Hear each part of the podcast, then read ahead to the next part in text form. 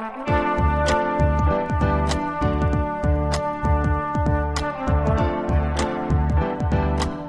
listening to the Co-Main Event Podcast. And now your hosts, Ben Fowlkes and Chad Dundas.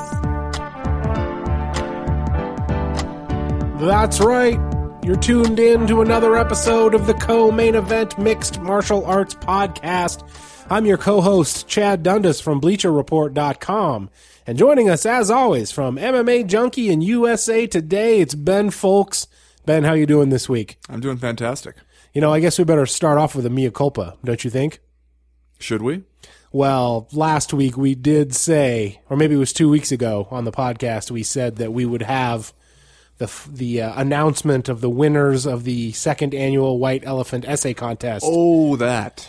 to uh, announce on this week's podcast. But people can probably tell from your reaction that we don't actually have that quite done yet. You know, it's like every time you bring it up, whether on the podcast or just like when we're talking to each other, I immediately think, "Oh right, yeah, I'm going to sit down and I'm going to I'm going to start sorting through some of these." And then as soon as we're not talking about it anymore, I, I completely forget. Yeah, I think I told you in an email um, last week, whenever the last time we discussed this and then immediately forgot it, was uh, that I feel that old like dread of having to grade papers from when we used to teach English when we were in graduate school.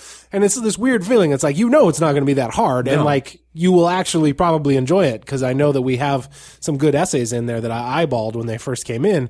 But then it's just like this dread of starting. That's I don't right. know. Yeah, uh, Maybe the same feeling that stops me from going out and running a mile. that's not true. I've seen you run a mile all the time. That's my my cardio is sick. That's, true. Right. That's what they say about Chad Dundas around here on the north side. Is that Chad Dundas running the mile against? Cardio's sick. They say it just like he's that. great at the mile run. Never runs a- over a mile. Never, like it's not a step- 1915, Like I'm he's a there. fifth grader training for the presidential fitness challenge. uh, Claire Hammond also sent us another beer coupon this week, um, so I assume that means that we will be drinking again at some And point is, soon. is Claire Hammond trying to get us drunk so she can take advantage of us? Because it is working. it is working. It's we are easy to take advantage of. All it takes is like free alcohol or uh, foreign gelatin candies, It and we're the- all the it- way there. It helps that we we show up halfway buzzed. So we're we're we're willing to meet you halfway. well, I don't think anyone could expect us to do this stone cold sober, right? No, God no. Uh, let's see, what are we doing here? Three rounds, as usual, this week in the co-main event podcast. In round number one, no big deal. Benson Henderson chokes fools out. That's just what he does. And in round number two, Diego Sanchez isn't crazy. You're the ones who are crazy, and you're all plotting against him, and you're trying to steal his map to his secret treasure. And in round number three, Bagautinov. Nailed it.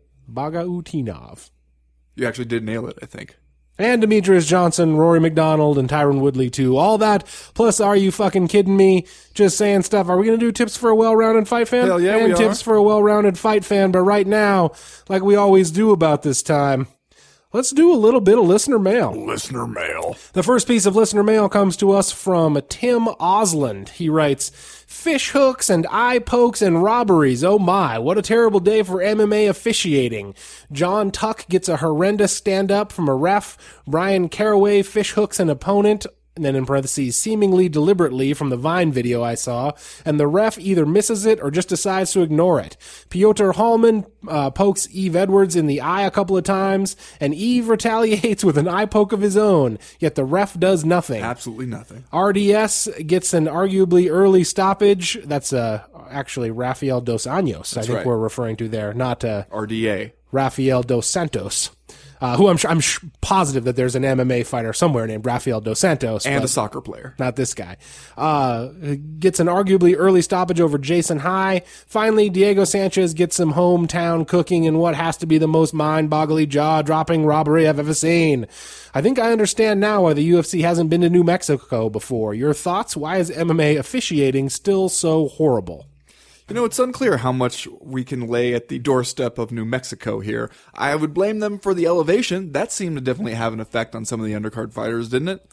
Yeah, that, I mean, I saw, I saw someone on Twitter be like, "Well, this is you know we saw the same thing when the UFC went to Denver, and uh, this is probably why they haven't been back to the mile high city, and you'd have to think that the same thing applies to Albuquerque uh, out there in the high desert. Yeah, I think in Denver the thing was they didn't have like heavyweights, had like several heavyweight fights on the card, which are already you know if they go past the first round, prone to to slow way down, and then the the altitude got to them. This one it just seemed to kind of affect a lot of people across the board, but there are also, as we're, we point out here, a lot of weird officiating stuff. Just people cheating their fucking asses off. Like I hesitate to to say it, but it feels like more fighters are embracing the tenets of Dundasso. as as they should, man. You know what I mean? Like it's we can only be the most dominant style in mixed martial arts today before more professionals start to take note of what's going on. Well, also, as was pointed out here, all this stuff that you can point out, like not a single point was taken from any fighter. Yeah. Nobody was disqualified. The, it was just like, you know, a couple warnings. And even the Piotr Hallmann was a good example. He pokes him once in the eye in the first round and then again in the second round and really getting up in there for some of those pokes too. Like not like the kind of thing where the fingertips graze the eyeball, like really getting in there. And it was just like, come on, seriously, be, be careful. Be careful with your fingers. Yes. Uh, you know what is strange to me is how these uh, these weird nights seem to take on this sort of like almost a personality.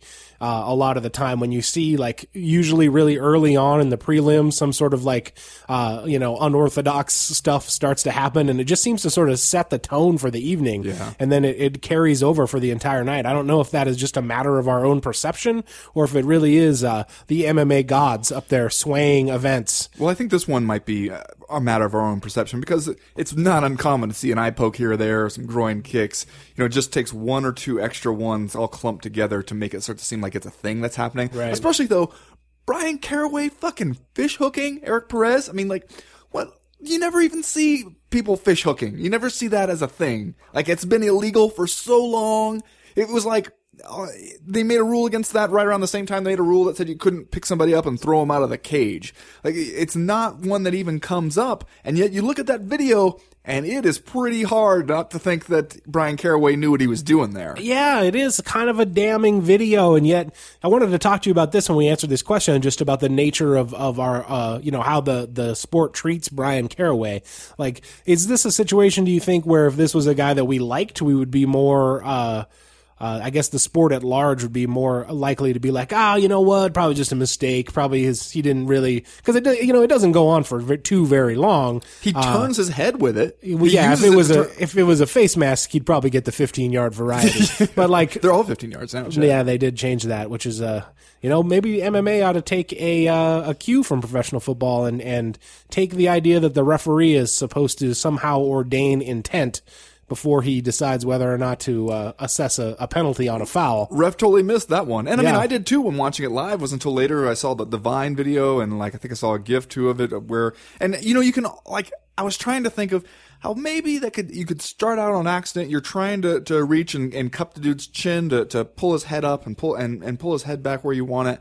And maybe you think you have his chin, but man, you got two fingers in there. Like, you gotta know that the feeling on your two fingers of the inside of a person's mouth feels different than if you were cupping their chin and trying to, to pull their head that way. I feel like this podcast just took on a really intimate feel that I was not. You know what the for. inside of a man's mouth feels Not like. That's my point. for- That's what I'm saying that here. today. Well, obviously, Feels Bryan, like nothing else in the world. Bryan Ta- Caraway obviously takes a lot of shit, right? He does. Uh, uh, sport wide, industry wide, simply by virtue, I think, of being Miesha Tate's like kind of Weasley boyfriend. Well, and also being like the dude who was an asshole about uh, pot use, uh, which will get some MMA fans fired the fuck up. that will. And I was like, you know, prior to this fish hooking incident, it was I, I was kind of torn about whether or not he deserved this this baggage that he's been forced to carry around. Uh, you know, uh, for aside from the pot smoking thing, like a thing that that seems to be possibly rooted in jealousy. Yeah, I guess a little bit. Uh, but then he goes out and fish hooks this guy, and and and I don't know, man. I don't know if we would write that off if it was uh, the world's most popular guy did that, but it just seemed like. Uh, I guess you gotta you gotta blame Bryan Caraway for it, even though even if he didn't go out there and intend to fish hook the guy. Yeah. Uh, well, I feel like it's one- it's one of those things where if you say like, yeah, somebody's super popular or somebody who's regarded as a real nice guy, like Yves Edwards, who everybody loves, everybody loves Yves Edwards, is just beloved figure in the sport. Uh, if he had fish hooked somebody, we'd be like, well, that's kind of not cool. And like, we would make a little mental drop maybe.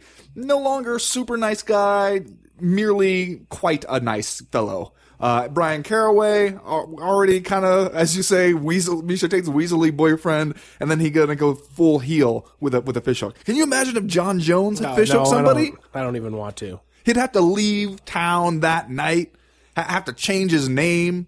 He'd be smuggling him across the border with a hair dye and a trunk of a car. like people will just freak out if that happened. So you're right, there is like a different kind of application for that. And like as was pointed out, Yves Edwards did go on and get his own eye poke on after the second one. But that's one of those things where like we joke about Dundasso and about how it has an outcome, uh, an effect on the outcome of a fight. But you poke me in the eye once, I'm diminished. Yes. You do it twice, like once in the first round, once in the second round. You have an advantage over me now, and the ref does nothing other than to tell the guy to seriously be careful. Yeah, second eye poke, you'd think you got to take a point, Got to, no right? matter what. But that's the thing, and sometimes they will. Sometimes we just have no idea what's going to happen when a foul takes place. And uh, yeah, I guess just to wrap up the Bryan Caraway thing, I would be uh, almost inclined to say like circumstances beyond his control contrived to like give him this terrible reputation. But then you see the fishhook thing, and it's it's sort of like a well, where there's smoke, there's got to be fire, you know, or like this guy can't continually wind up on the wrong end of these weird little controversies without some kind of.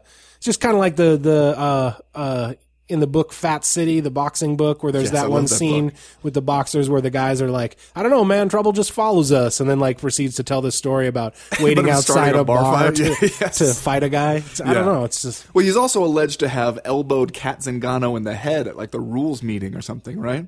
oh god. Yeah. All right, second question this week comes from Mark Featherstone. He writes, just when we thought it was safe to stop the TRT TUE exemption discussion, Vitor blows it all up again by finally admitting that the mystery result from his previous surprise drug test did show high levels of testosterone. Not even sure what to say about this, but what, if anything, does it mean for Vitor, the UFC, and the Nevada State Athletic Commission? Uh, so Vitor Belfort is going to go to Nevada and sit in, well, not sit in, appear at this, uh, licensing hearing, I believe next Tuesday, June 17th, conveniently one day after we'll record the podcast next week. Bastards. Uh, they did that on purpose. conventional wisdom, I think, now that he has been, uh, I guess, kind of forced to reveal the results of his drug test, since we found out it was probably going to become public anyway at this at this hearing, uh, conventional wisdom would dictate he's going to get suspended. He's not going to be able to appear at UFC 175. But I feel like we're in a really weird situation, uh, not only with this particular drug test, but with the Nevada State Athletic Commission in general, because it's kind of in flux right now, right? Right. Keith Kizer resigned back in January in late April, uh, they they hired this new guy, Robert Bennett, uh, who is a former FBI agent and a Marine Corps captain or sergeant or something. Uh, Who I assume, as soon as like there's a, a heated discussion with Dana White, will shout out, "I was an FBI agent." either that or you Point can't style? you can't handle the truth. Yeah, well, that too. Uh, so you know, it's a situation where we don't really know. It seems like the Nevada State Athletic Commission is flu- in flux. We don't really know where its head is at. I guess for for various uh, different reasons. And then you got this this issue where I think, as we talked about before, it seems hard to believe that the UFC would pluck Vitor Belfort out of thin air and insert him into this fight against Chael Sonnen when Wanderlei Silva was removed, uh, unless it believed that he was going to be able to emerge from this licensing uh, uh, situation unscathed and ready to fight. Either a that, gamble. either that, or they're just fucking winging it. Yeah. Which I don't know which one is more terrifying. And we were talking about that before, and you were asking me which one is worse. If they know the outcome in advance, uh, and therefore that's why they feel comfortable putting Vitor up for that, or if they don't know and are just taking a huge fucking risk, something that could completely derail uh, one of the big fights on the card. I don't know. I mean, it, it does seem maybe it's just the conspiracy theorist in me. It does seem like it's hard for me to imagine the UFC taking that big a risk uh, and putting it all up to, to chance, basically. Especially because it seems like rationally, doesn't it? Like that they there's no way they should give Vitor Belfort a license after all that. It's the second drug test No. he's It- failed yeah. in the state of Nevada, uh, and this one came you know just a few months ago. Like how do you justify giving him a license after that? It's seriously going to be a pretty huge what's really going on moment Yes. if they if they do grant him a license. Uh, I was just you know I wrote something about it on Bleacher Report today, and I was doing some research as I was writing it, and I had totally forgotten that even when he was supposed to fight at UFC 173 against uh, Chris Weidman, one of the Nevada State Athletic Commission uh, consulting physicians came out even before he had taken this February 7th drug test, which he later failed, and said, you know, yeah, if the guy has a pre steroid test, and no way they're going to grant him a therapeutic use exemption. So it's like, you know, there's been suspicion around this guy for so long, and and guys who consult on medical issues for the Nevada State Athletic Commission kind of implying like, yeah, we're we're probably not going to let him do that, and then he comes in and fails a test anyway. I don't see how you let the guy skate either with time served or with no suspension whatsoever. It just seemed like it would be bizarre. Also, you mentioned how uh, you know Vitor made the test results public just last week, right? And he only did it before for a long time. The test results were not relevant according to his relevant. lawyer. Absolutely Dana White irrelevant. agreed, not not relevant. Uh, weren't going to release them to anybody. Then I think it was on Yahoo where we had uh, the Nevada State Athletic Commission officials saying like, "Yeah, we're gonna those test results will become public at that meeting. Uh, like it is going to be relevant." After that, like days after that, maybe, uh, then Vitor Belfort releases it to kind of, I guess, get out in front of it, and that way he could say, "Hey, look, I'm not hiding anything. I'm the one who told you what the test results were." Yeah, only after you knew that we were going to find out one way or another.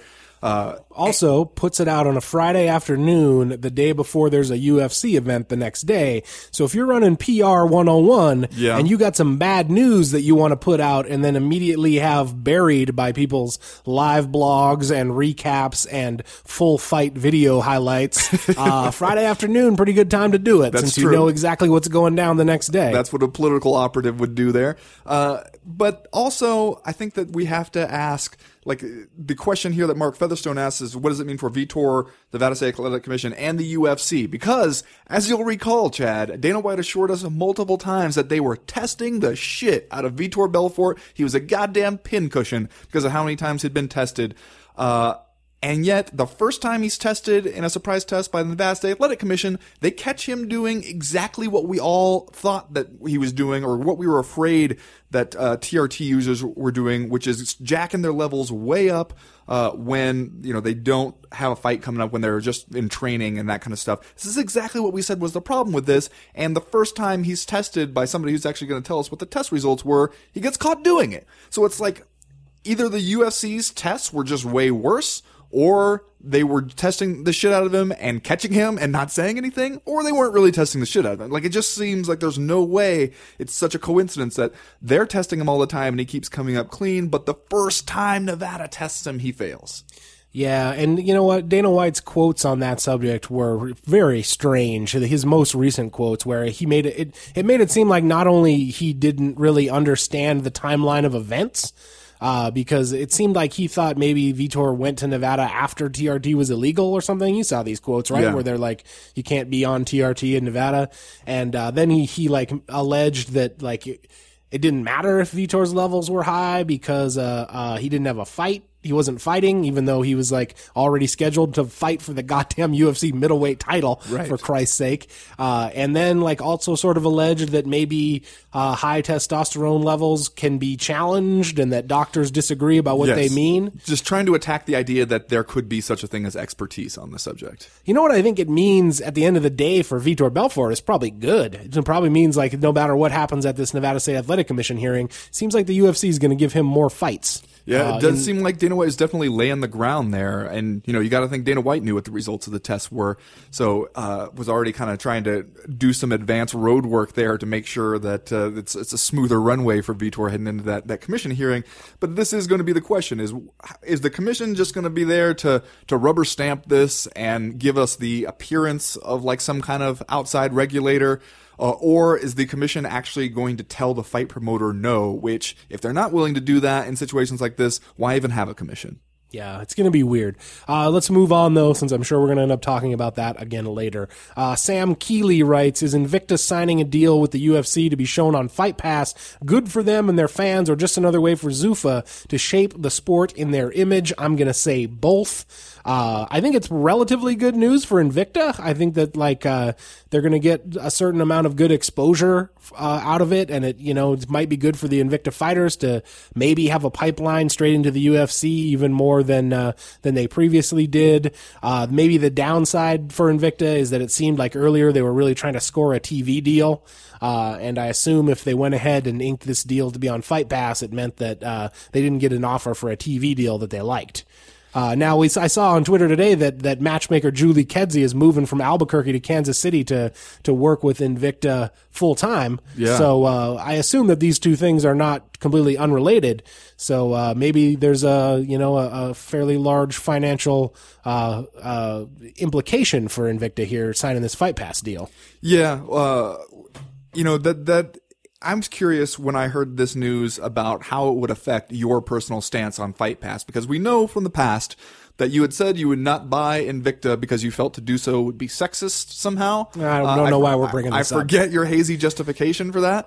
Uh, I didn't want to watch it because I didn't want to watch it streaming on the internet. Right? and because you wouldn't buy Fight Pass. So I'm curious, does adding something like this to the the Fight Pass roster, assuming that you know right now Invicta doesn't have a ton of events going on, but assuming they get fairly regular events, say three or four a year uh, on Fight Pass, does it make you more likely to think that Fight Pass is worth the money?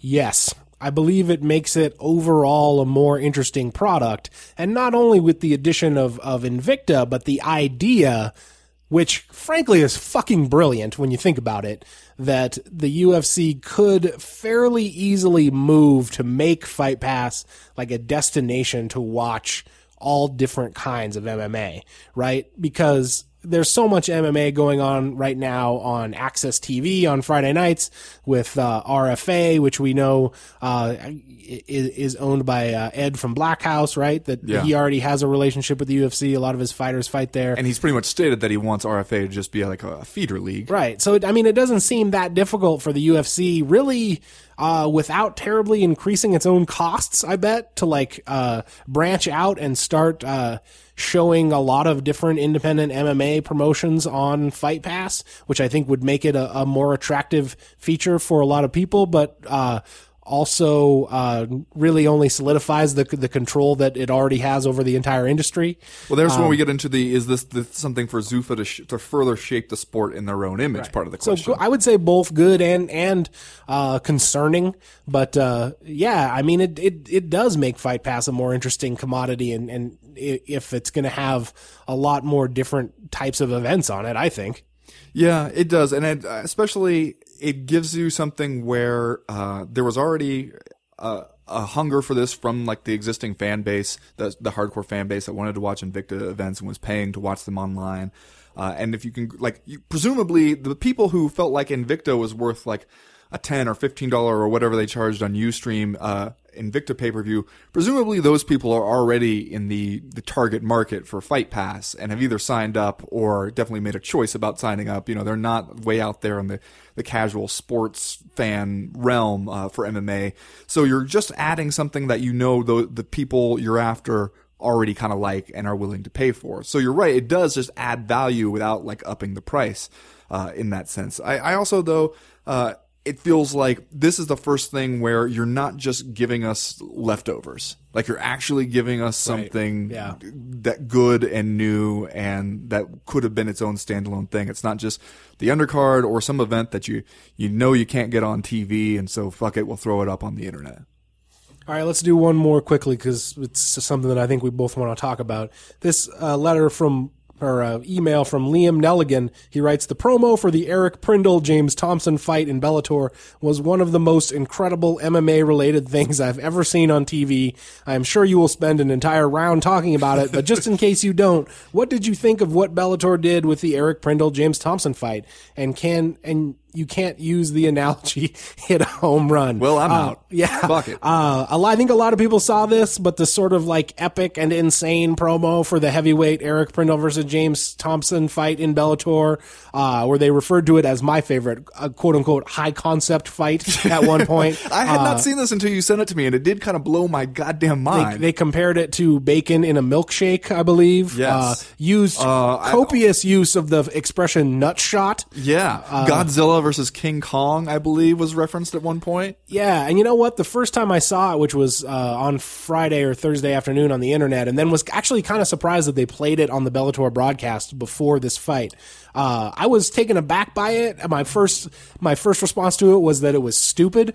Uh, but then I started to think about it, and I started to to decide maybe that like uh, while it, it was you know kind of lowbrow and whatever, I feel like it was it was it should be commended for its originality and the fact that it seemed like kind of a self-aware Yes. and purposefully humorous promo done about a fight that like I think a lot of people would look at and be like, oh, kind of a freak show fight, just two real big heavyweights who are going to go out there and and throw bungalows at each other's uh, chins. Yeah. and like I think that that is kind of an interesting thing, you know, like and it, it makes you wonder, like, hey, man, what if would it be a positive thing for Bellator to just sort of embrace that as part of its role in this MMA landscape? Is that it's going to do kind of crazy, uh, whatever Bjorn Rebney said about Cirque du Soleil style fights, and like whether or not it just sort of embracing that would be a good thing for the company. Uh, and you know, you compare this promo to like the terrible one that's out right now for UFC 174 with the uh, Linkin Park theme song or whatever, and it's like I don't know, man. I think you got to kind of come down on the side of the Eric Prindle James Thompson promo as being the better one. You're right that it is self-aware, it seems, and like tongue-in-cheek. Uh, it, it seems like to realize that hey, you don't have to always sell MMA fights the same way. You can inject a little humor. Uh, we can admit that you know maybe this these aren't the two greatest heavyweights in the world going at it. Especially if you got Bellator's heavyweight division. Shit, you better have a sense of humor. You know that you're not going to be able to sell that as the best heavyweights in the world. Uh, I don't know. I mean, as we pointed out when we were talking about it earlier, though, the the promo was awesome. The fight, not so much. Yeah. Uh, and then James Thompson jumps on the mic and it's like a scene from Snatch. I couldn't understand a word he was saying, but he was just going off. But I do appreciate that, like, it's not just the, the same thing that the UFC is doing over and over and over again, which is just like, you know, greatest fighters in the world. You, you gotta see this shit. These guys, here's their rankings, pound for pound best. Everybody, you know, and then after this event, there'll be another, another pound for pound best and just hyping the shit out of it every single time and then gonna turn around and do the exact same thing next weekend. Like, it is a little something different and, and I appreciate that. Uh, it also seems uh, a little bit maybe in keeping with the Spike TV bro identity kind Yeah, of thing. for sure, for sure. Uh, but I'm not sure that that's necessarily such a bad thing. I mean, it, it here we are talking about it, so Yeah, it can't sure. be too awful. Yeah, and, you How know, else are you going to get us to talk about James Thompson and Eric Prindle? Good point. Good point. Well, that's going to do it for listener mail this week. If you have a question, a comment, a concern that you want to air to the co-main event podcast, you know how to get a hold of us. Go to the website, co-mainevent.com and click the link in the top right hand corner of the screen that says email the podcast. While you're there, you can also sign up for the Breakfast of Champions newsletter. And if you have not signed up for the Breakfast of Champions newsletter, what the hell is wrong with you? Yeah, it's, awesome. You are missing out. That comes out every Friday morning uh, to give you a quick glance at the MMA news that we miss between Mondays. Uh, as for right now, though, we're going to go ahead and get started with round number one.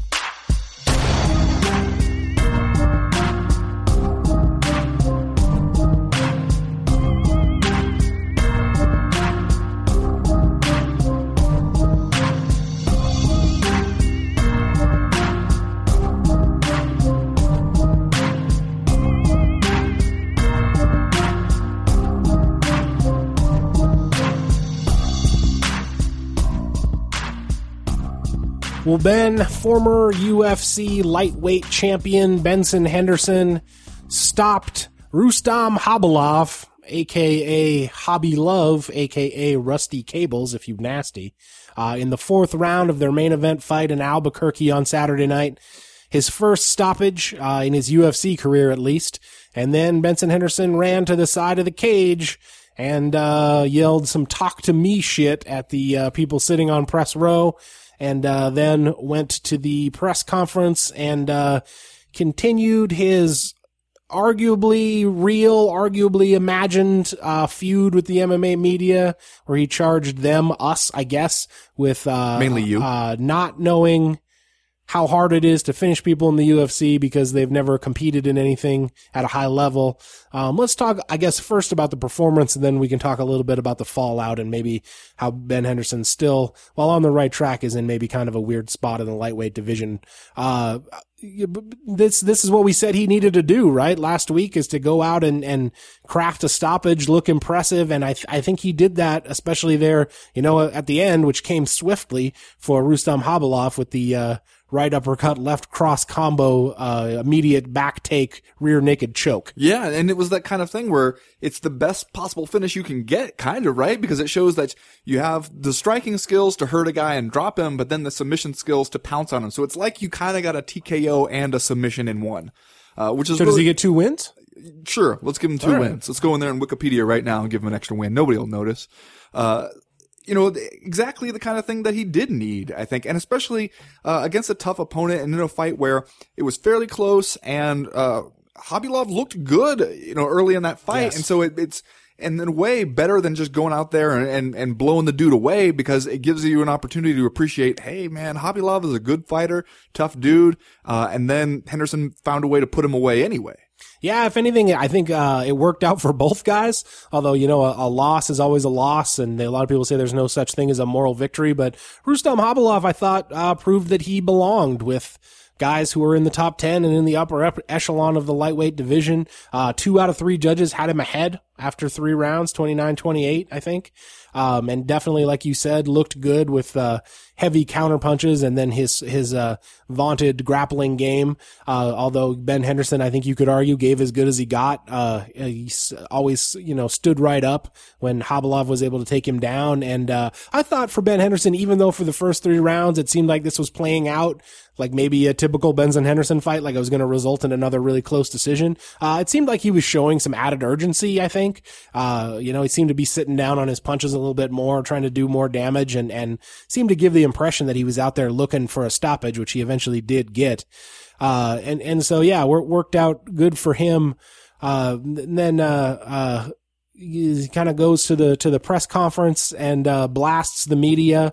Uh, my initial reaction to this was that um, even though Ben Henderson has gotten a fair amount of criticism uh, for putting together eight decisions in a row, which um, I think if if if you frame the argument only in that way, I think is the wrong way to to talk about the criticism of Ben Henderson. But like my initial reaction to this was like, this is just the way this guy motivates himself. Do you think Yeah. that's right or wrong? I think so, and I think you could tell that it's obviously something that he was thinking a lot about, right? Well, was- he's done it before too. Yeah, he did it after he beat Nate Diaz. Um, also, though, the thing about doing that is in the fights where you you don't do it and you win like a split decision, it kind of sends a message that you didn't know if you're going to win that one, right? Like it does create this contrast.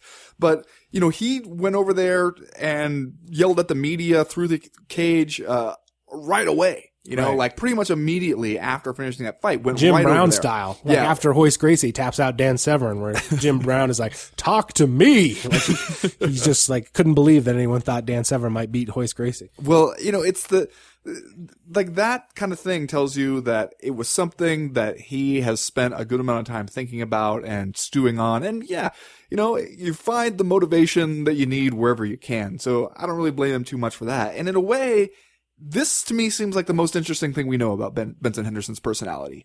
Uh, he, Yeah, other than that, Yeah. he just seems like, you know, he's come off as kind of weird. Uh, he does the toothpick thing. People are just kind of like, what's up with this guy? You know, he has that weird non-reaction after he gets submitted by Anthony Pettis and loses his title. Like, it just seems like a lot of ways people don't know how to take him. He doesn't respond to things the way you expect, uh, most fighters to respond. Uh, and then when he goes and does this, it's like the most fire we see out of him, really. You know, like the, that, the way he was standing there yelling at the press. You don't ever really see that out of him in pre-fight interviews or anything else.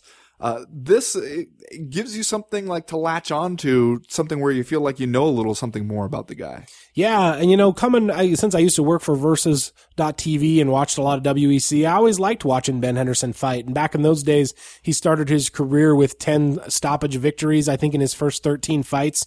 Uh, and and uh, uh, that seemed like a, a Benson Henderson that I could get behind. And and he seems like a, a you know a pretty nice guy. He I did think you're right that he comes off a little bit. Uh, uh, weird sometimes and standoffish in the media, but I think that that's understandable for a dude who, uh, admits that he doesn't like to do that kind of stuff. But at the same time, if you admit that you don't like to do press, then you're sort of limiting yourself almost in terms of your marketability. And like, you know, if fans, if both fans and the UFC itself didn't exactly go into mourning, uh, when a guy who's self-proclaimed doesn't like to, to, do media and is kind of up to that point had had won all of his fights via decision. When he loses his title to Pretty Tony, a dude who has a really flashy striking game and you know has more suits than most people have underwear, like well groomed, just well groomed. Let's say it. uh, I think you could understand the the why nobody necessarily cried their eyes out at that ti- title change. Now the the the idea that we criticize Ben Henderson for only winning by decisions, I think does not grasp the entire situation. No. Because that seems to be the thing that Ben Henderson thinks we're criticizing him for. But, you know, if you, if you go and hey man, you win eight straight decisions, like you're, somebody's going to comment on that, frankly. That's, that's just notable in and of itself. But like, I personally don't have a problem with somebody who only wins by decision. Like I always really like George St. Pierre. He goes out there and, and blows the doors off the best welterweights in the world almost exclusively by decision. But that's the thing is that by the time you stand there waiting for them to announce the winner after a George St. Pierre fight, uh, you know, the, with the Johnny Hendricks fight being kind of the lone example, other times there's really never any doubt whose Right. name they're going to call. And that the problem with Ben Henderson is not that he was exclusively winning by decision. The problem and the real argument that could be made here is that Ben Henderson was winning decisions that a lot of people thought that he lost. That's where the criticism can come in. Like after he he defended his title against Gilbert Melendez uh Eh, to, to remain the champion, I remember that's the one where people started to look back. You know, that was a split decision. The one over Nate Diaz was kind of the only really clear one that he had. He had a split decision over Frankie Edgar in their rematch, and the first fight where he took the belt from Frankie Edgar was a unanimous decision, but was also very close. And a lot of you know, a lot of people thought that that one should have gone the other way. And so that's when I think people started to kind of look at him and say, wait a minute, you got a lightweight champion who, with a little slightly different judge's take, uh, could be, you know, one in three in his last four. And then you got the Josh Thomson one. I don't know if you Right. talked about that, but that's the, and that's the other thing about this, about Benson Henderson kind of going after the media. Like, uh, the media is not the entity responsible for like creating this stigma that exists around guys that only win by decision.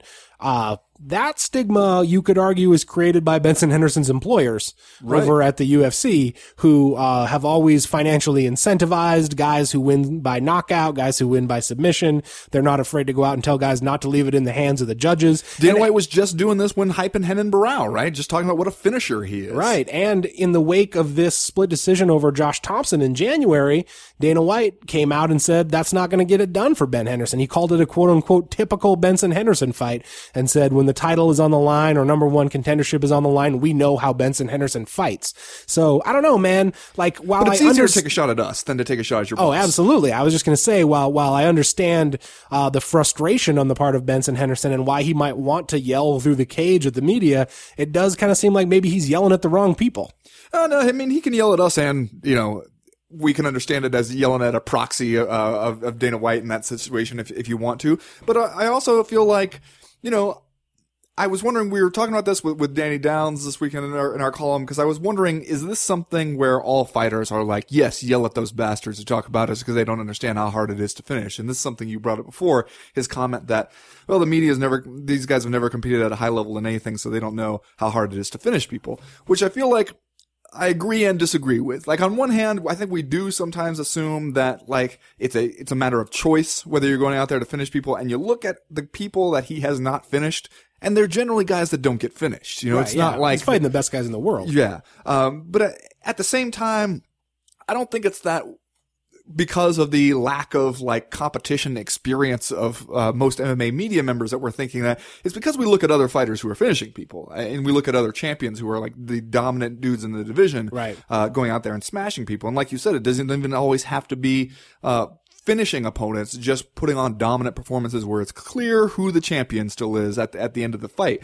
I mean, I think that that is a difference. We're not comparing you to what we think we could do. We're comparing you to what other fighters do. Right. Uh, and I think that maybe that's something he's missing in there. But again, you know, if that's how he needs to find his motivation, and if that's how like we're gonna get our window into his personality, if that's how we need to see some fire out of that guy, then fine, I'll take that. Yeah, it does seem a lot more interesting than than some of the other stuff he says. And frankly, I enjoyed the sort of fire he put in the end of his speech with uh, Jon Anik, where he said, uh, "You know, the belt's not being defended. If you want to fight for the belt, come talk to me. Come see me. Whatever he said." And that is a really like uh, we talk about self awareness with Bellator's promo. That's a self aware statement of where he is right now in the division. That he's not up next in line here. It's not going to be anytime soon. You know, he's, he, he knows he's to probably going to have to fight some more to make that case. So, hey, he's a former champion who everybody regards as a really tough guy. If you go out there and you can beat Benson Henderson, that should put you next in line for the title. Uh, come see me, you know, kind of the, just that James Toney thing. Like, hey, you, you, you want to fight for that title. You, you got a problem. Come see me. And I think that's a good place for him to, to be because he is a guy who, man, if you are on a run looking at that UFC title, that's a tough fight for you getting by Benson Henderson, but it'll really prove something. Yeah, and we only let's only do another minute or two of this, but at this point, it seems like uh, the the best bets as the guys who are going to come see him are probably uh, your Khabib Namur Nurmagomedov Nurmis. Nurmi. You got your Nurmis, your Nurmagomedovs. You got and probably maybe Rafael dos Anjos, who, uh, despite the fact that he just lost to Nurmi a little while ago, uh, got a win on Saturday and, and had been ranked pretty highly before that, and now is probably going to be a guy in your in your top three or four, uh, right there in that division. So while we all sit around and wait for Anthony Pettis to get healthy and then eventually come back and star on a reality show, and then we think. Uh, if all works out right, knock on wood, uh, maybe defend his title against Gilbert Melendez by the end of the year. Uh, so certainly some time for everyone to work. Yeah. While we, while we wait for that. And it makes the division seem, uh, interesting in a brand new way. It does kind of. Uh, let's do tips for the well-rounded fight fan and then we'll move on to round number two. Ben, Ben, what's your tip for a well-rounded fight fan this week? Well, Chad, I don't know if you still have uh, a subscription to Showtime or if you cut it off as soon as Strikeforce was off of there. Yeah, I don't have that anymore. Well, you missed a good documentary on Showtime uh, that just aired. I think the premiere was Friday night, uh, called 12 O'Clock Boys. Uh, which is about a bunch of dudes in Baltimore who ride dirt bikes and ATVs uh, illegally through the streets of Baltimore in a huge packs like on Sundays, and it is awesome. Uh, Sounds awesome, it is. frankly. It is. Uh, they call them 12 o'clock boys because they'll just ride like just constantly popping a wheelie. So they're just basically straight up and down like the hands of a clock pointing at 12 o'clock. Uh, and it also makes you realize, man, The Wire got a lot of stuff about Baltimore, including the sound of the accents in Baltimore absolutely right. Uh, and it's just a really interesting, uh, documentary, really well shot and, uh, well edited. 12 o'clock boys, if you have Showtime or you have access to one of those illegal things that gets you Showtime without having to pay for it, by all means, look that one up. Uh, that sounds pretty good. Uh, I I'm also going to recommend a documentary, uh, which is available streaming on Netflix, and I know that you have seen it because your wife recommended it to me.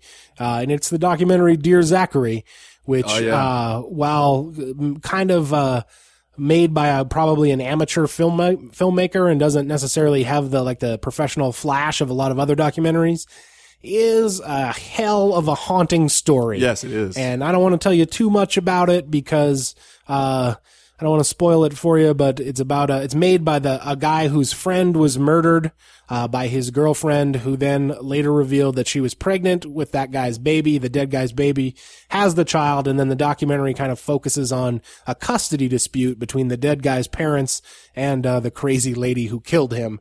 And it is uh it'll stick with you Harrowing. for a little while. It's harrowing. Ben so Fowlkes yeah. calls it harrowing. That's a good blurb, man. Uh, so yeah, dear Zachary.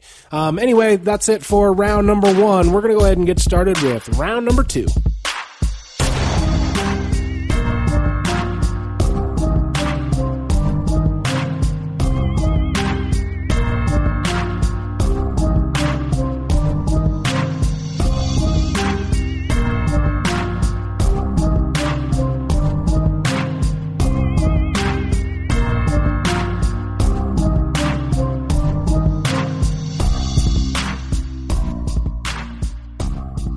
Yes, yes, yes, that was the worst decision in MMA history. I feel like the last time we did a round about Diego Sanchez, you may have started it the exact same way. Do Well, you that's, because possible? it fucking works, Chad. Diego Sanchez goes out there, kind of gets worn around like a button by Ross Pearson for all three rounds, and then he's standing there at the end of the fight, waiting for the decision to be announced, pumping his fist hopefully, and you're thinking, there's no way he thinks he won that, does he? And what do you fucking know? Two out of the three judges say he did win that. One of the judges says he won every round.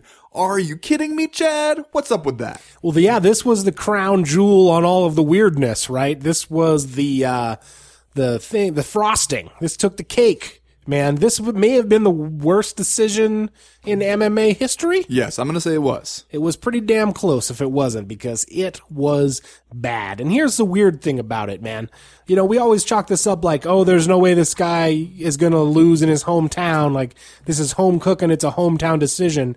Uh, correct me if I'm wrong, though. These judges at this Albuquerque fight uh, are just like normal uh, MMA boxing judges. I don't even know that Emma, any of them are from New Mexico or from Albuquerque.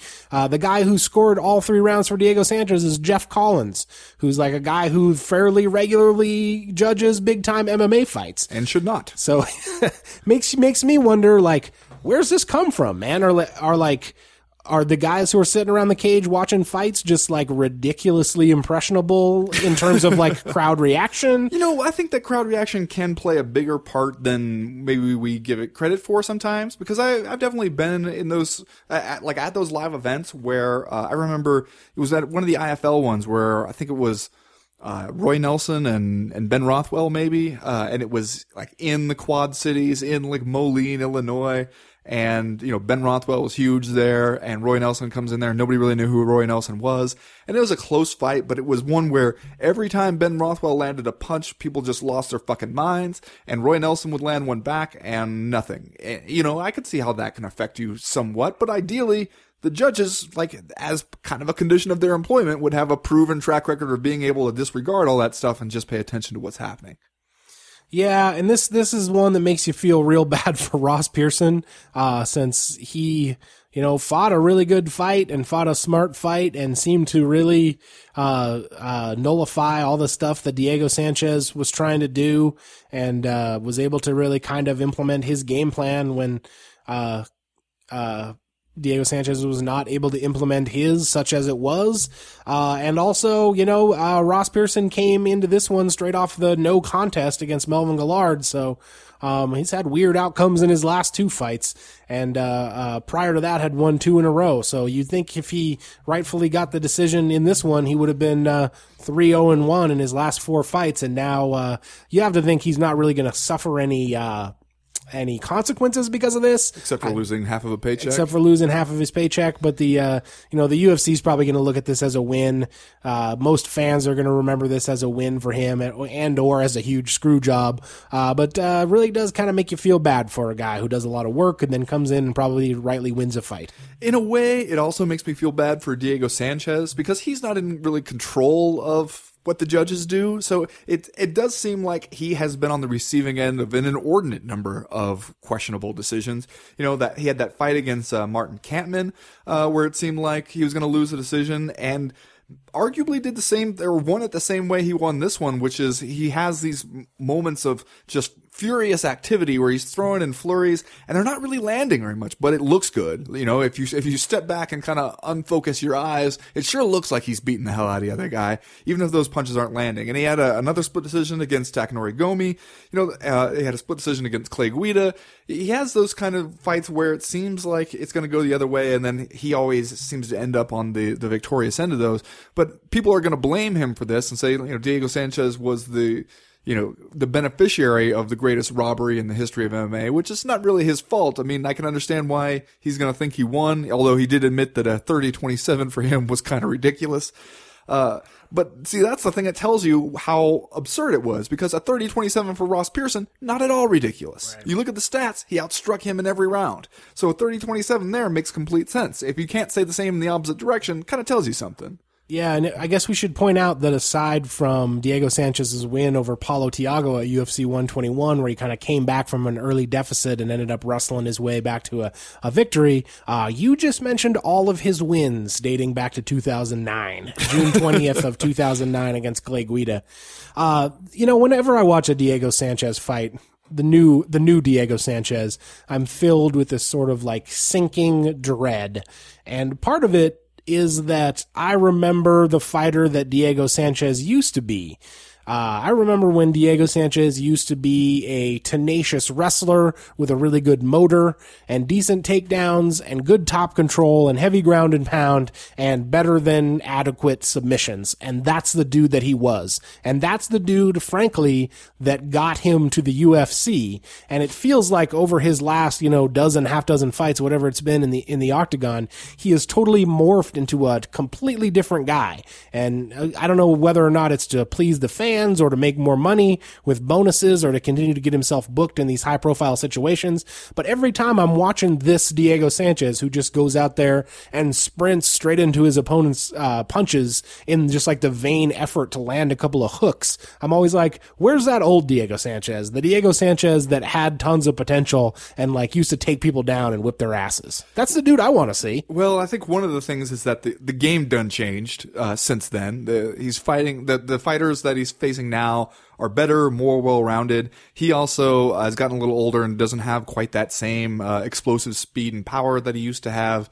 Uh, you know, a little bit slower, a little bit easier to hit.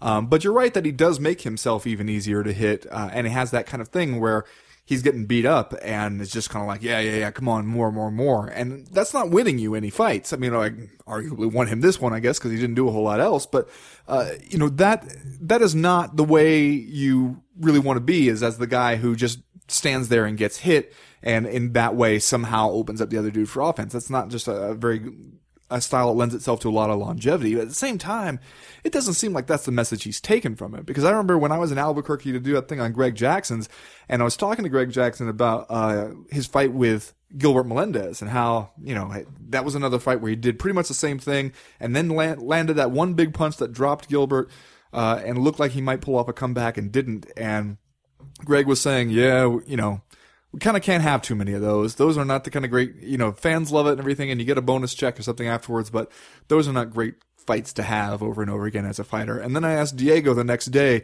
uh, if he agreed with that sentiment, and what he said was, "Hell no, man! I want those kind of fights all the time. That lets me know who I am as a warrior." And I thought, well, he's not he's not taking the same message away from that that Greg Jackson is. Yeah, um, he so he wins this decision, and then he goes to the post-fight press conference and uh, calls out Nate Diaz for a fight down in Mexico, south of the border, uh, which makes you kind of wonder at the end of the day. Diego Sanchez, crazy like a fox, because like if he could get himself into that fight in in in Mexico, I don't think he would win. But uh, probably a nice little payday for him, right? Who knows? He might win. He might win another decision that should go the That's other way. true. Who knows what would happen? Yeah, I mean, I guess it, I, you know it's one of those things where everybody hears that that plan and is like, well, that's probably not going to work. But you know, once I start to think about it, maybe it's not such a horrible idea.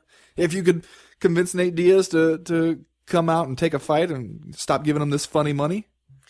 Yeah, and I hear what you're saying about Diego Sanchez's uh, possibly declining skill set and the fact that the the game has changed and he's fighting different guys. It just always makes me sad though when I see a guy totally abandon the skill set that that at one time made him successful and now he's become this uh, this completely different and far less successful thing. And and in the case of Diego Sanchez, for what I think are uh sad reasons almost like i realize that he probably made a lot more money but like you know it seems like he's out there trying to put on a good show and and please the fans and taking a lot of abuse because of it which is i don't i don't care for it frankly Well, I don't know if it's as you seem to think that it's a really conscious decision on his part to go out there and and get bonus money and that kind of stuff. I mean, I do think a lot of guys have done that. Like Leonard Garcia will tell you that he definitely did do that and that it was a mistake.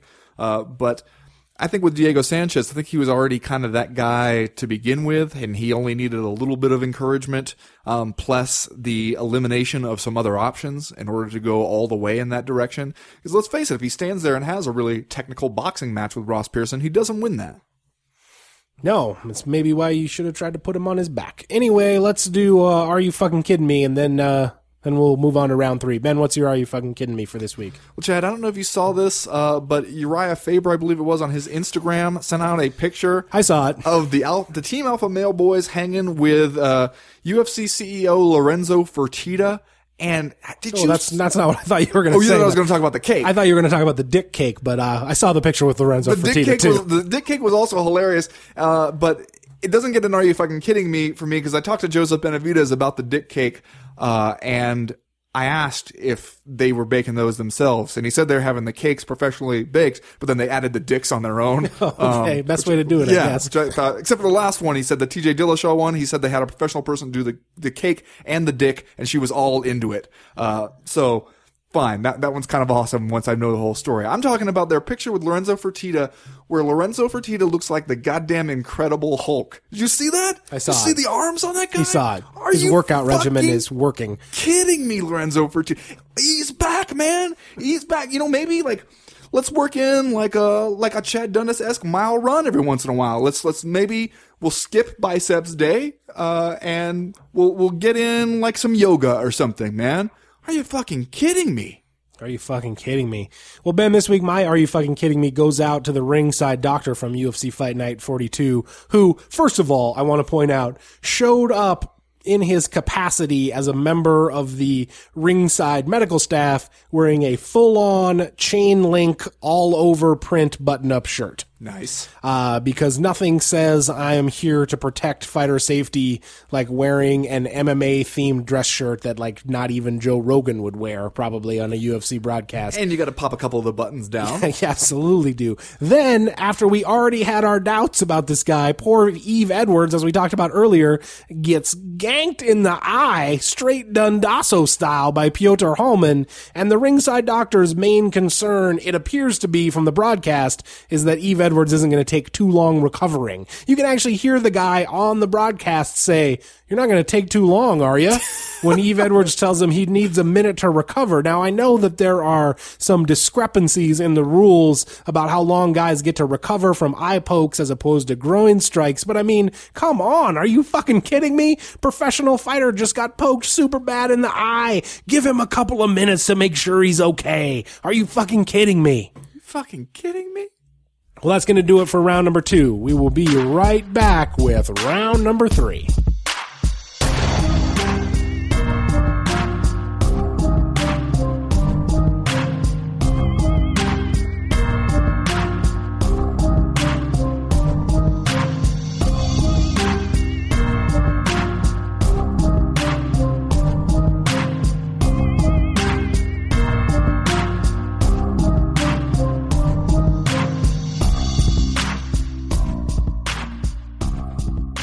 Ben, this weekend on Saturday night, UFC 174 comes to us live from the beautiful city of Vancouver, Canada.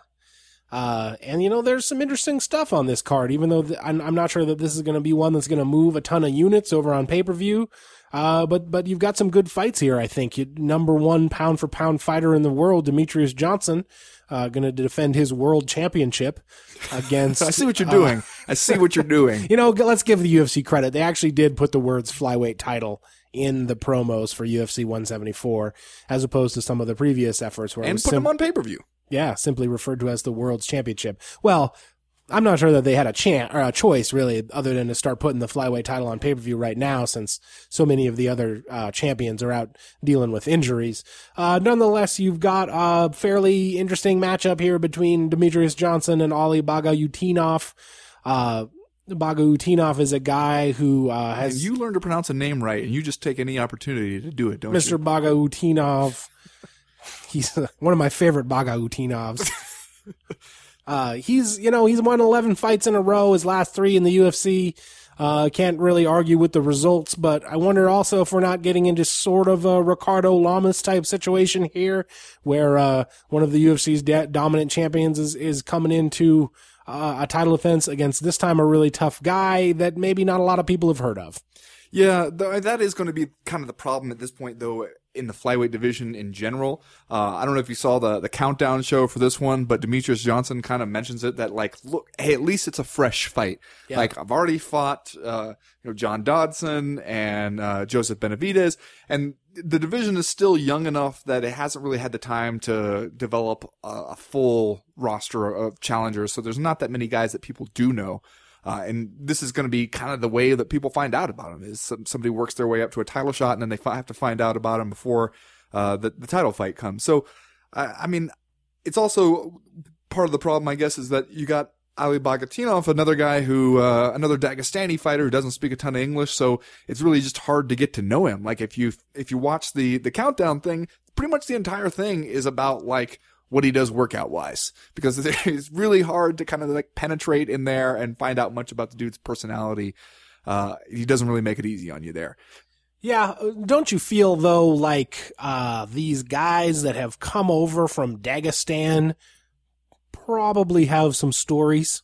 Like, They I don't want to share them. yeah, I guess it seems that way, doesn't it? I mean, I don't want to uh, paint with a broad brush, but uh, a crew of MMA fighters uh, come over from Dagestan, and many of them now live in the Albuquerque area. I assume all in one apartment because I can't imagine any other outcome. Judging by the sound of things, there there's a little bit of discord among some of the Dagestani fighters at Jackson's. Right? Yeah, they don't all they don't all like each other. I understand, but that just makes my sitcom idea all the more hilarious. Yeah. Uh, but you know, it seems like these guys would would have some stories that would be promotable if you could. Uh, I don't know, crack crack through the surface. I guess is what seems like maybe the issue. And it does doesn't it also make you think though that the more they don't want to share those stories, the the better you think those stories must be.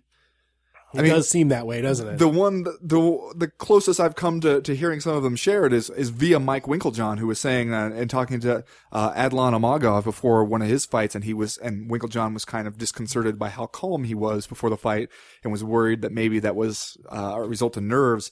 And he said uh, Adlan explained to him that he had lived for seven years in a tent with Russians shooting at them from helicopters. So no, this didn't really rattle him very much. See, that's what, the kind of stuff I'm talking about. I right know, there. I know it's the kind of stuff you're talking about, but uh, you know, they they're not really volunteering that information. The closest you'll come is seeing uh, Ali Bagautinov out there on like a, a football field doing his conditioning by throwing rocks around. I don't know if you saw that, but that's No, kind of incredible. That's pretty awesome. And it's like he's just kind of throwing it around. Like if you gave like a big rock to like a 12 year old and we're like, here, knock yourself out, man, have fun. And he's just kind of doing whatever. He'll just pick it up and like throw it like a shot put and then pick it up and just throw it straight into the ground, leaving huge divots in this field, which I'm sure whoever, uh, owns the field is not too happy about. Uh, you know, just kind of having a good time with a big ass rock, man. Ah, well, that's easy to like. Um, any chance that he unseats Demetrious Johnson here, though? I mean, I guess that I guess uh, i there's always a chance, especially in the in the flyweight division, where it feels like we're uh, proceeding more on feel than it is necessarily what we know about all the guys. Uh, even though Demetrious Johnson obviously is a guy we've seen a lot, we kind of know what his game is all about, and and is is clearly a really really talented uh, and young guy with with a great future ahead of him, but. I, I keep thinking to myself, if they keep booking these UFC champions against guys that maybe don't have the highest profile, eventually you're going to come out the other end with one of these guys pulling the upset and being the champion. Yeah, but you know, then that's not too bad a thing. Then that guy has a higher profile, and then you still got the champion hanging around. I mean, I guess that in such a way divisions can be built. Uh, I think obviously there's a chance any guy who hits as hard for the division as Bagautinov does. I mean, the puncher king, you know, he can go out there and and and hurt some people. Uh, I think the problem with Demetrious Johnson is getting him to, in front of you long enough to be able to hurt him, and that's the thing that the Jackson's camp people are saying about him. I mean, they've game planned for him before and fought him before with John Dodson, and saying that the guy just sets such a high pace that he wears so many people out. And the challenge is not only you know being able to find him and, and track him down and, and hurt him. Uh, but also not getting worn down by that pace over the course of five rounds. I feel really proud of you for how long you waited to say Puncher King. Really? Thank Yeah. you. Yeah. Showed incredible restraint Yeah. on your part. Well, I don't like it that now everybody's transitioning to just calling him Puncher. Like that's what everybody's doing. I was just saying Puncher. Puncher King is so much cooler. It seems like if you were going to pick one of those two words, King would be the way to go, not necessarily Puncher. well, why do we have to choose though? That's what I'm saying, man. Puncher King. That's perfect. You make a valid point. Uh, the other marquee attraction on this card, Ben, the co-main event, Rory MacDonald against Tyron Woodley, uh, officially your number two and number three welterweights in the UFC. Uh, we have, I think at one time or another, been told this was going to be a title eliminator, but now you've got, uh, Matt Brown also fighting, uh, Robbie Lawler, uh, pretty soon. Um, and, and there's a chance that the winner of that one emerges as the, the, uh, the next challenger for Johnny Hendricks. Uh, and, you know, they've all probably been promised that they're the guy. Uh, Tyron Woodley has said if he wins this fight, he's going to sit out, man, Daniel Cormier style and wait for his title shot. Uh, what do you think? Good move, bad move from Tyron Woodley? You know, I would say in a lot of situations, that's a move that I can get behind. In the welterweight division right now, it seems like you don't want to be doing that. It seems like you go out there and win a fight and, and still, it's not clear that you're going to be the guy. You know, it, a lot depends on how you win, what goes on in other people's fights, uh, when they're ready to, to book another title fight. You know, I don't know if you want to be predicting that far in the future in that division, especially. Uh, and, you know, that's a tough fight for both those dudes. It also seems like, uh, maybe a fight that has the potential to be super fucking boring. What do you think? This one, yeah, it, it could, depending on uh, Could be uh, awesome. which version of the dudes show up. Uh, you know, especially Rory MacDonald, who uh, may have benefited in in hindsight uh, from a strength of schedule issue. You know, he he came into that fight against Robbie Lawler last November on a real roll. He'd won four or five fights in a row. Uh, you know, then we see kind of a different Rory MacDonald, a tentative Rory MacDonald uh, in that fight. He ends up losing the split decision to Robbie Lawler, uh, which at the time seemed like maybe a disaster. But then Robbie Lawler goes out, has this fucking amazing fight against Johnny Hendricks uh, for the for the welterweight title, and maybe just like a college football team who loses an early game and then has the team that beat them go on and have an amazing season.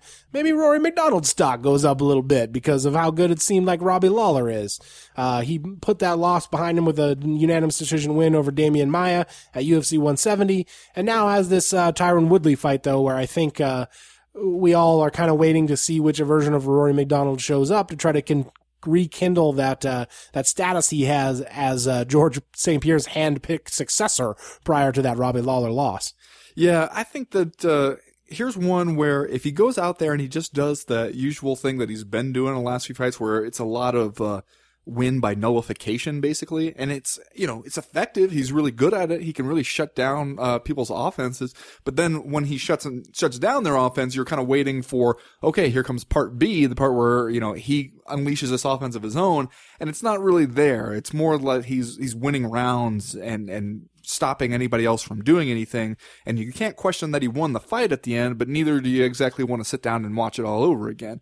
So, I mean, I do think uh, the way the welterweight division is right now, where if you got guys like that on one side and then guys like Matt Brown and Robbie Lawler on the other, I don't know if this is the time, just like it's not maybe the time to be sitting out, it's also not the time to be kind of squeaking out decisions via nullification. Yeah, good point, man. You gotta you got all them hitters out there. You got gotta, them hitters. Try to keep up with those hitters. You know, there's one other thing we got to talk about on this fight card before we wrap up. What's that? The pit bull, baby. Oh God. Andrei Arlovsky returns to the UFC courtside in Albuquerque this past weekend. I guess cage side, uh, just looking like a million bucks. Uh, they showed him on camera. Seemed like he found the goddamn fountain of youth or something. Just looking like a 19 year old Andrei Arlovsky. Hey, he's always looked good getting off the bus. That has never been the issue with Andrei Arlovsky. Uh, the issue has been what happens to him when he gets in there in that cage. And this is an interesting one because you got a couple of guys who have suspect chins there, right? You got Arlovsky and Brendan Schaub. Yeah. Yeah. I gotta think that Schaub, though, it seems like he has realized that about himself and maybe doesn't really trust his ability to take a punch that much anymore. You gotta figure he's gonna want to put Andrei Arlovsky on his back, right? Would you go as far as to say that this is a high concept fight? I would not go that far. I don't even know what that means. It doesn't seem like the concept could be tremendously high. no it's like a mid concept fight. in in any fight. I don't think the concept could be very high at all. Uh, you know what? We kind of made fun of the Andrei Arlovsky signing, but I'm kind of glad he's back. I'm I'm looking forward to watching what he's able to do against Brendan Schaub this weekend, and hopefully it doesn't end in a horrifying knockout. You just want to go out there and pretend like it's 2005 all over again when you were you were young, bright-eyed, Chad Reliving my glory days. Anything was possible. We're probably gonna drink or watch this UFC with two 40s of malt liquor duct taped to either hand, Just drink a Sparks and get all amped up. but only because I'm gonna watch it at your house. okay, good. Uh, let's do just saying stuff, man, and then we will get out of here for this week. Ben, I don't know if you, like me, were sitting at home on Friday night switching back and forth between Bellator on Spike and RFA over on AXS TV. No, I was not. I was living a life. Anyway, he's man, see, you would give me so much shit if that if, I, if the roles were reversed right now. We get emails about it, but the Ben Fowlkes sycophants are probably going to leave you alone. They're probably going to give you the benefit of the doubt. But if you had watched Ben, you would have seen over on RFA that Spencer Spencer Pratt cohort Kevin Casey went out and knocked out some dude named, I believe, Andrew Sanchez so badly that referee Mike Beltran had to give him like a day one jujitsu lesson while he was still knocked out. And then, even after the official outcome had been announced, this Sanchez dude wanders over and tries to start another fight with Kevin Casey while he's being interviewed, his post fight interview with Pat Miletich. And I'm just saying, I think we can all admit that everybody watching sort of secretly wanted another fight to break out, if for no other reason than we just wanted to see Pat Miletich fucking regulate. Am I right? Uh, God, is there a worse way to be known than Spencer Pratt cohort? Yeah, that's, I don't know. There, I'm sure that there are worse things you could be called. Okay, fair enough. Well, Chad, this week I'm just saying. Uh, I don't know if you heard, but that Dana White was not at UFC Fight Night 42 in Albuquerque. Uh, Dave Sholler from the UFC had to run the, the post fight press conference, and as he explained, Dana White couldn't be there because he was at a family function in Maine, I believe. Huh. Wait, out living a life? And so he couldn't be there, out living a life. I'm just saying, you still want to tell me that the UFC is not running too many events? You can't. You can't follow along and be there for all of them, even if you're a rich guy with your own private plane. eh, Because eventually, if you have a family and you have other people in your life, something's going to come up on a Saturday night where you have to go do something or be somewhere or give your attention to something other than professional fighting, however briefly. I'm just saying, even Dana White can't watch all the UFC events. Just saying. Just saying. Well, that's going to do it for this week's co-main event podcast. We'll be back next week to break down all the stuff that happens at UFC 174. But as for right now, we are done. We are through. We are out. You know, this is going to be unpopular, but I'm going to say it anyway. I feel like referee Mike Beltran's mustache is underrated That is going to be unpopular. because it's so awesome. I feel like it would be completely impossible to overrate that fucking mustache. I just want to know, uh, you know, we see that mustache and we think, okay, awesome. Uh, what does he think when he has to wake up every fucking day and deal with it? So he looks in the mirror and happy that it's